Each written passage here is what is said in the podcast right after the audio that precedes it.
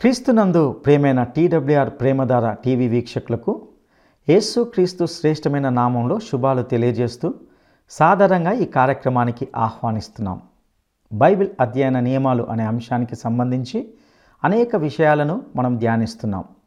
నేటి కార్యక్రమం ద్వారా మనము బైబిల్ను ఏ విధంగా ఏ ఉద్దేశంతో చదవాలి అనే విషయాలను తెలుసుకోగలుగుతాం. అదేవిధంగా బైబిల్ యొక్క చరిత్ర మరియు దాని యొక్క నేపథ్యాన్ని గురించి తెలుసుకుంటాం. బైబిల్ను లోతుగా అధ్యయనం చేసేటప్పుడు కేవలం భక్తి ఆచారానికి అన్నట్టు కాక కొంత సమయము అదనంగా వెచ్చించి అధ్యయనం చేయాలి. క్రైస్తవ గృహాలలో ఇతర విషయాల కంటే కూడా ప్రాధాన్యత ఎక్కువ దేవుని వాక్యానికి ఇవ్వాలి. సమయం లేకపోయినా సమయం తీసుకోవాలి. రోజులో ఒక గంట కనీసం బైబిల్ పఠనానికి కేటాయించాలి. అప్పుడే మంచి ఫలితాన్ని పొందగలం. దేవుని వాక్యాన్ని వ్యక్తిగతంగా లోతుగా అధ్యయనం చేయాలి. వాక్యాన్ని నేర్చుకోవడానికి ఎంతో పరిశ్రమ అవసరం.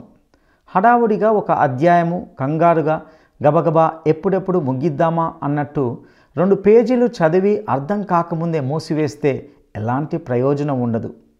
దేవుని వాక్యంలో మహత్తరమైన శక్తి నిక్షిప్తమై ఉంది. విశ్వాసులు అక్షయ బీజమైన వాక్యంలో నుండి పుట్టినవారు గనుక విశ్వాసులమైన మనము భావితరాలను ప్రభావితం చేయగలం. దేవుని సత్యవాక్యం వలన జన్మించిన వారే ఇతరులను దేవుని కొరకు ప్రభావితం చేస్తారు. ఇక ఈ విషయాలను దృష్టిలో ఉంచుకొని నేటి సందేశాన్ని శ్రద్ధగా విందామా? ప్రియ శ్రోతలు దేవుని వాక్యం అనబడే బైబిలు మనకు ఎంత అవసరమో ఆశీర్వాదకరమో మనం ధ్యానిస్తున్నాము. బైబిల్ గ్రంథాన్ని మనము ధ్యానపూర్వకంగా అధ్యయనం చేయాలి దానికెంతో పరిశ్రమ అవసరం. కష్టపడంది సత్ఫలితాలు రావు. గబగబా రెండు పేజీలు చదివి ఏదో మొక్కు తీర్చుకున్నాములే అంటే చాలదు. వాక్యాన్ని వ్యక్తిగతంగా అధ్యయనం చేయడం సరైన పద్ధతి. రాత్రిపూట బాగా అలసిపోయి ఉన్నప్పుడు బైబిలు అధ్యయనం ఫలవంతం కాదు. వ్యక్తిగత బైబిలు అధ్యయనం నీ ఆధ్యాత్మిక జీవితాన్ని ఎంతో బలపరుస్తుంది. బైబిలులోని అర్థాన్ని పరమార్థాన్ని సేకరించాలి. బైబిల్ సత్యాలను ధ్యానించండి. ధ్యానము అంటే ఆధ్యాత్మికంగా నెమరు వేయటము అని అర్థం. ద్వితీయోపదేశకాండం ఆరో అధ్యాయం ఆరు నుండి తొమ్మిదో వచనం వరకు బైబిలు ధ్యాన విధానాన్ని తన ప్రజలకు మోషే ఉపదేశించాడు. నేడు నేను మీకు ఆజ్ఞాపించే ఈ మాటలను నీ హృదయములో ఉంచుకోవాలి. నీవు నీ కుమారులకు వాటిని అభ్యసింపచేసి నీ ఇంట కూర్చుండునప్పుడు త్రోవను నడిచేటప్పుడు పండుకునేటప్పుడు లేచునప్పుడు వాటిని గూర్చి మాట్లాడాలి. సూచనగా వాటిని నీ చేతికి కట్టుకోవాలి. అవి నీ కన్నుల నడుమ బాసికములాగా ఉండాలి. నీ ఇంటి ద్వారబంధముల మీద నీ గవునుల మీద వాటిని రాయాలి. ఇంట బయట ఎక్కడ ఉన్నా దేవుని వాక్యమే మనకు కనపడాలి. దేవుని వాక్యమునే కబుర్లాడుకోవాలి. వాక్యమును జీవితంలోని ప్రతి విభాగానికి సంబంధపరుచుకోవాలి. కొన్ని వస్తువులను నీ చేత కొనిపించడానికి వ్యాపారవేత్తలు వాటిని గురించి ఎలా ప్రచారం చేస్తారో మనకు తెలియనిది కాదు. ఇది మంచి వస్తువు దీన్ని కొనండి. ఇది లేకపోతే మీకు సుఖముండదు అని గోడల మీద రాస్తారు పత్రికలలో వేస్తారు రేడియో టీవీలలో తెగ ప్రచారం చేస్తారు. వెంటనే నీవది కొనేస్తావు. ఏదేను తోటలో సర్పం పండును తినడానికి హవ్వను ఎలా ప్రేరేపించిందో చూడండి. పండు తింటే మీరు దేవుళ్ళైపోతారని తాను తింటూ ఆమె చేత తినిపించాడు. ఆమె తన భర్త చేత అలాగే తినిపించింది. అయితే దేవుని వాక్యం ఎల్లప్పుడూ ధ్యానించటం వల్ల మన ఆత్మలకు ఎంతో ఆరోగ్యం ఆనందం కలుగుతాయి. కీర్తనలు ఒకటి ఒకటి రెండు వచనాల్లో దావీదు గానం చేస్తూ అన్నాడు దుష్టుల ఆలోచన చొప్పున నడువక పాపుల మార్గమున నిలువక అపహాసకులు కూర్చుండే చోటను కూర్చుండక యహోవా ధర్మశాస్త్రమునందు ఆనందిస్తూ దివారాత్రములు దానిని ధ్యానించేవాడు ధన్యుడు. ధ్యానించటము అంటే ఆధ్యాత్మికంగా నెమరు వేయడం. ఆవును చూడండి హాయిగా చెట్టు నీడను పడుకొని తాను మేసిందంతా మళ్ళీ నెమరు వేస్తుంది. మనం చదివిన దేవుని వాక్యాన్ని తిరిగి మనసుకు తెచ్చుకొని దాన్ని ప్రశాంతంగా ధ్యానించాలి ఆలోచించాలి తలంచాలి స్మరించుకోవాలి. వాక్య ధ్యానంలో ఎన్నెన్నో నూతన సత్యాలు బయలుపడతాయి. గవిని తవ్వే కొద్దీ ఎన్నెన్నో వెలగల రాళ్ళు వజ్రాలు దొరుకుతాయి. ధ్యానం విశ్వాసి జీవితాన్ని క్రమబద్ధం చేస్తుంది. ఆత్మానందం కలిగిస్తుంది. నీవు చదివిన వాక్య భాగం నీ మనసులో నానాలి. అందులో కరిగిపోవాలి. వాక్య భోజనం నీకు వంటబట్టాలి. అది నీ ఎముకల్లోకి ఎక్కాలి.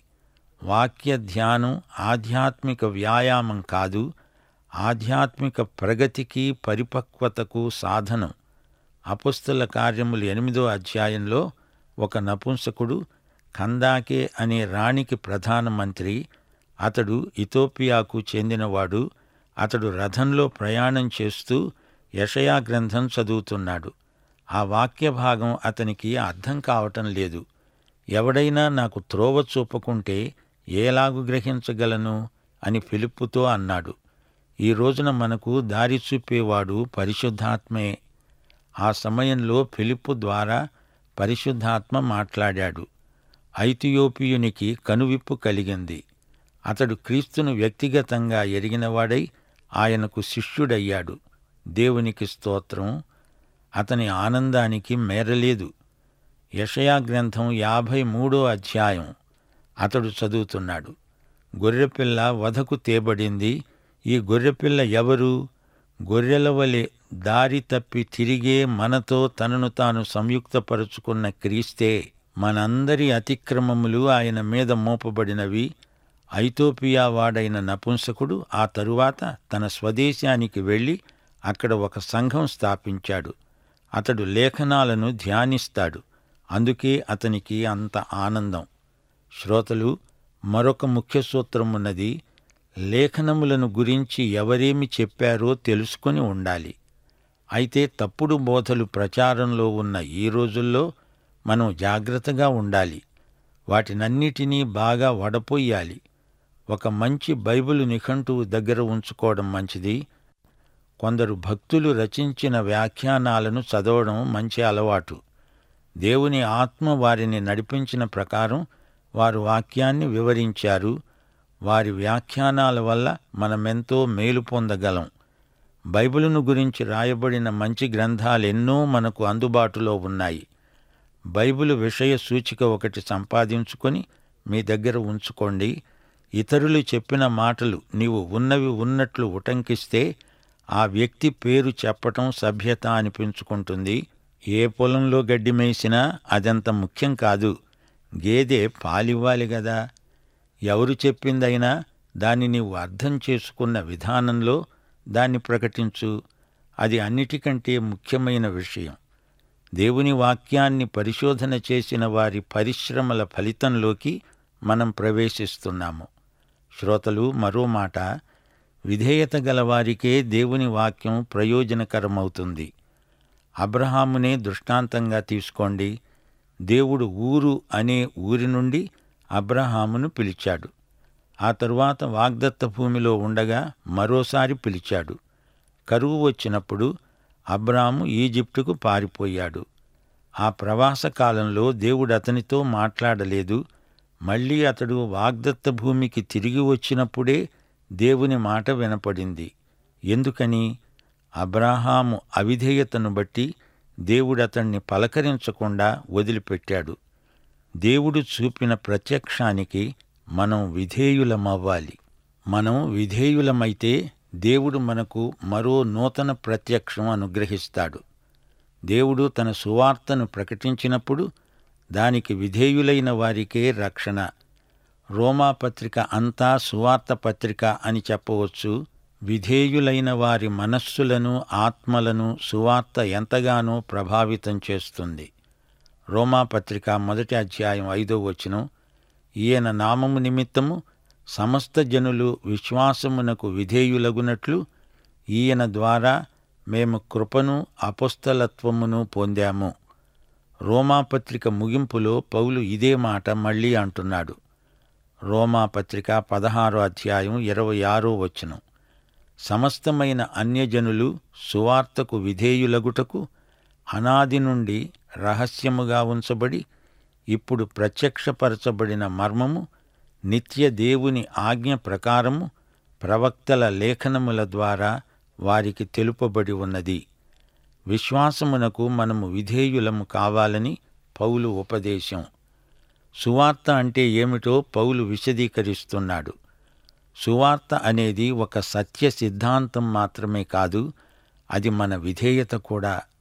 విశ్వాసమునకు మనము విధేయులమవ్వాలి. ఆదాముహవ్వలు ఈ విషయంలోనే పడిపోయారు. ఆమె సైతాను మాట విన్నది సైతాను దేవునికి ప్రబల శత్రువని తనకు తెలియదా? తెలుసు. ఆమె దేవునికి అవిధేయురాలైంది. దేవునికి మనం అన్నిటిలో విధేయులమై ఉండాలి. అదే దేవుని కోరిక. మనము అవిధేయులమైతే తన సత్యాన్ని దేవుడు బయలుపరచడు.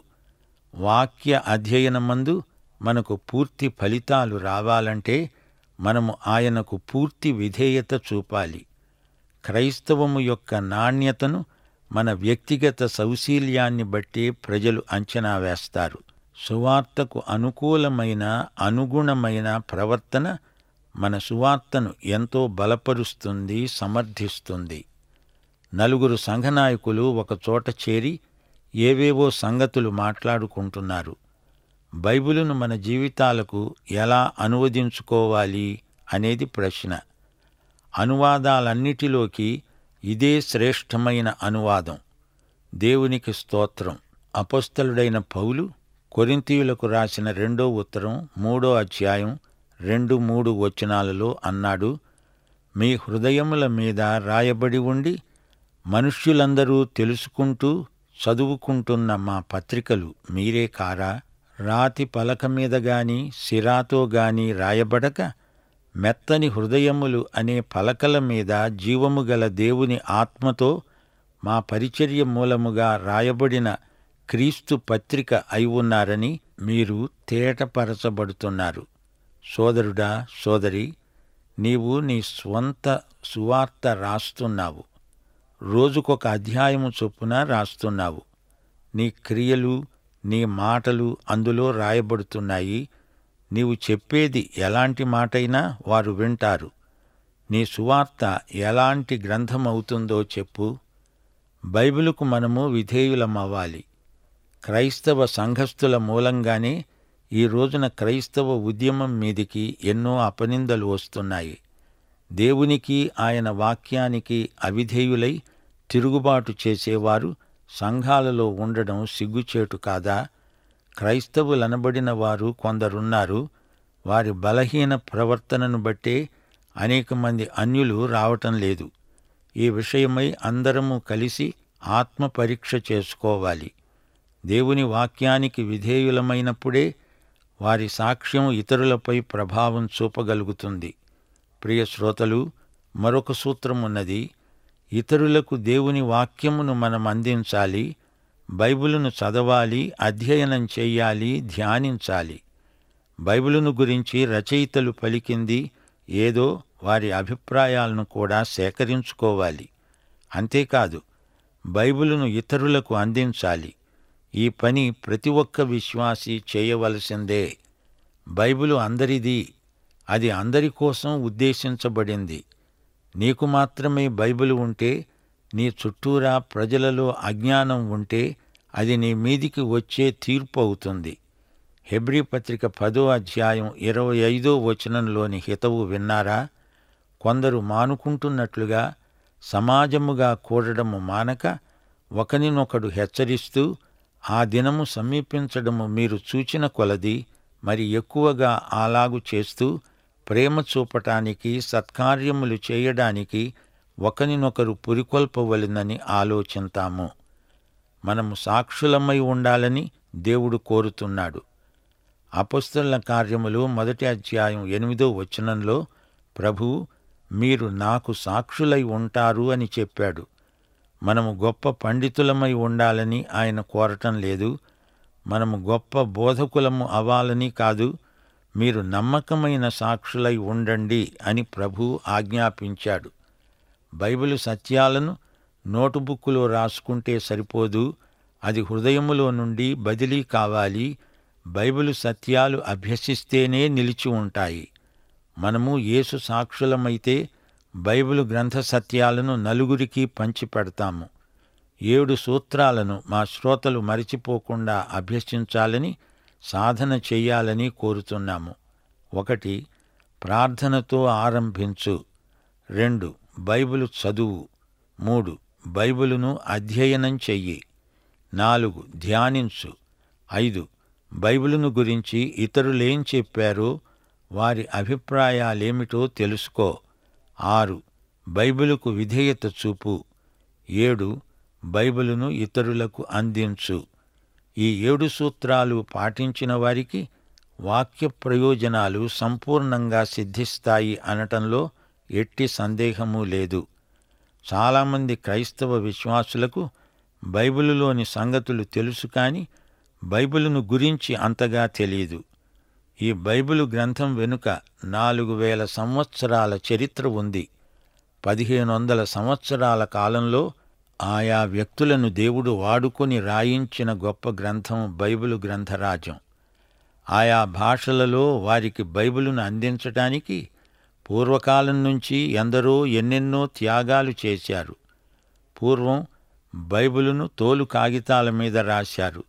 రాతి పలకల మీద చెక్కారు. ఈ రోజున మనం కాగితాల మీద చక్కగా ముద్రించబడిన బైబిల్ను చూస్తున్నామంటే ఇది దేవుని కృపే. భూగర్భంలోని అవశేషాలు తవ్వకాలు దేవుని వాక్యమును గూర్చి సాక్ష్యమిస్తున్నాయి. ఈజిప్టు మెసపొటేమియా ప్రాంతాలలో పండితులు భూగర్భశాస్త్ర పరిశోధనలు చేస్తూనే ఉన్నారు. గ్రీకు చక్రవర్తులు రోమక సామ్రాజ్యాధినేతలు బైబిలును రూపుమాపాలని చూచారు. పాత నిబంధన గ్రంథంలోని రాజులు కొందరు దేవుని వాక్యాన్ని నాశనం చెయ్యాలని చూచారు. ఒక రాజైతే ఉక్రోషంతో దేవుని గ్రంథాన్ని చించి పారేశాడు. మధ్యయుగంలో సంఘం కూడా బైబిలు అనువాదాలను ఒప్పుకోక అనువదించిన వారిని నానా హింసలు పెట్టారు. ఇన్ని ఒడిదుడుకుల గుండా ఈ గ్రంథం ఇంకా నిలిచి ఉంది. ఇప్పుడు మన చేతిలో ఈ గ్రంథం ఈ రూపంలో మన దాకా వచ్చింది అంటే దేవుడే దీన్ని కాపాడాడు. ఈ గ్రంథం ఎంతైనా నమ్మదగినది. బైబిల్ గ్రంథాన్ని గురించిన చరిత్ర ఎంతో ఆసక్తిజనకమైనది. బైబిలులోని అరవై ఆరు గ్రంథాలను రాసినవారు దైవ సేవకులు లేఖనములు దైవ ప్రేరితమైనవి. మృత సముద్ర ప్రాంతంలో దొరికిన గ్రంథపు చుట్టలలో బైబిలు గ్రంథము యొక్క విశ్వసనీయత రుజువవుతున్నది. బైబిలు చరిత్రాత్మకమైన గ్రంథం ఇది పురాణగాథ కాదని మనం గ్రహించాలి. బైబిల్ విద్యార్థులు జ్ఞాపకం ఉంచుకోవలసిన వివరాలు పంచగ్రంథాలు ఐదు ఆదికాండము నిర్గమకాండము లేవియకాండం సంఖ్యాకాండం ద్వితీయోపదేశకాండం. సువార్తలు నాలుగు మత్తయి మార్కు లూకా యోహాను సువార్తలు. చరిత్ర గ్రంథాలు యహోషువా న్యాయాధిపతులు రూతు ఒకటి రెండు సమూయేలు ఒకటి రెండు రాజులు ఒకటి రెండు దినవృత్తాంతములు యజ్రా నెహమ్యా ఎస్తేరు అపుస్తలుల కార్యములు. కావ్య గ్రంథాలు ఐదు యోబు కీర్తనలు సామితలు ప్రసంగి పరమగీతము.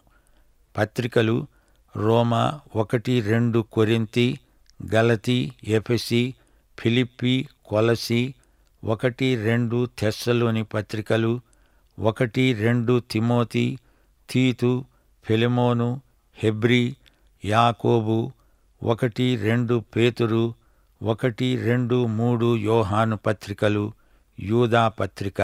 పెద్ద ప్రవక్తల గ్రంథములు ఐదు యషయా ఇర్మియా ఎహెజ్కేలు దానియేలు. ప్రకటన గ్రంథం. చిన్న ప్రవక్తలు పన్నెండు. హోషియా యోవేలు ఆమోసు ఒబద్యా యోనా మీకా నహూము హబక్కూకు జఫన్యా హగ్గయి జకర్యా మలాకి మొత్తం అరవై ఆరు గ్రంథాలు. మళ్ళీ ఒకసారి బైబిలు విశిష్టతను జ్ఞాపకం చేసుకుందాము. బైబిలు మనకెంతో ప్రాముఖ్యమైన గ్రంథం. ఎట్టి పరిస్థితిలో ఉన్న వ్యక్తినైనా పరామర్శించే గ్రంథం బైబిలు. బైబిలు పఠనలో అనుసరించాల్సిన పద్ధతి ఒకటి ఉంది. ఈ వాక్య భాగం అంశమేమిటి? ఈ అధ్యాయంలోని అతి ముఖ్యమైన వచనమేది? ముఖ్యమైన మాట ఏది? క్రీస్తును గురించి ఈ వచనం ఏం చెబుతోంది? విధేయతను కోరే ఆజ్ఞ ఏది? స్వతంత్రించుకోవలసిన వాగ్దానమేది? నేర్చుకోదగిన కొత్త సత్యమేది? ఈ విషయాలను పరిశీలిస్తూ బైబిలును చదువుకునే వారికి దాని ద్వారా కలిగే ఆశీర్వాదాలు లెక్కకు మిక్కిలిగా ఉన్నాయి. నూట పంతొమ్మిదో కీర్తన పద్దెనిమిదో వచనంతో ఈ సందేశాన్ని ముగించగోరుతాము. దేవా నేను భూమి మీద పరదేశినై ఉన్నాను. నీ ఆజ్ఞలను నాకు మరుగు చేయకు. నీ న్యాయవిధుల మీద నాకు ఎడతెగని ఆశ కలిగి ఉన్నది. పాఠం సమాప్తం. మన ప్రభు అయిన యేసుక్రీస్తు వారి కృప తండ్రి అయిన దేవుని ప్రేమ పరిశుద్ధాత్మ యొక్క అన్యోన్య సహవాసము మనకు సదాకాలము తోడై ఉండునుగాక ఆమెన్. ప్రిలరా ఇంతవరకు విన్న పాఠంలో దేవుని వాక్యం యొక్క ప్రయోజకత్వం విశ్వాసులమైన మన జీవితాలకు అది ఎంతో అవసరమైనదని మరియు ఎంతో ఆశీర్వాదకరమని తెలుసుకున్నాం. అర్థవంతంగా ఆసక్తితో చదివి అధ్యయనం చేసినప్పుడే దేవుని ఉద్దేశాలు దేవుని ఆలోచనలు మనకు తెలియగలవు. ఒక ఆచారంగా బైబిల్ను ఎప్పుడూ చదవకూడదు. రక్షణలో ఎదుగుటకు బైబిల్ బోధించే పరిశుద్ధ జీవితాన్ని అలవర్చుకోవడం ఎంతైనా అవసరం.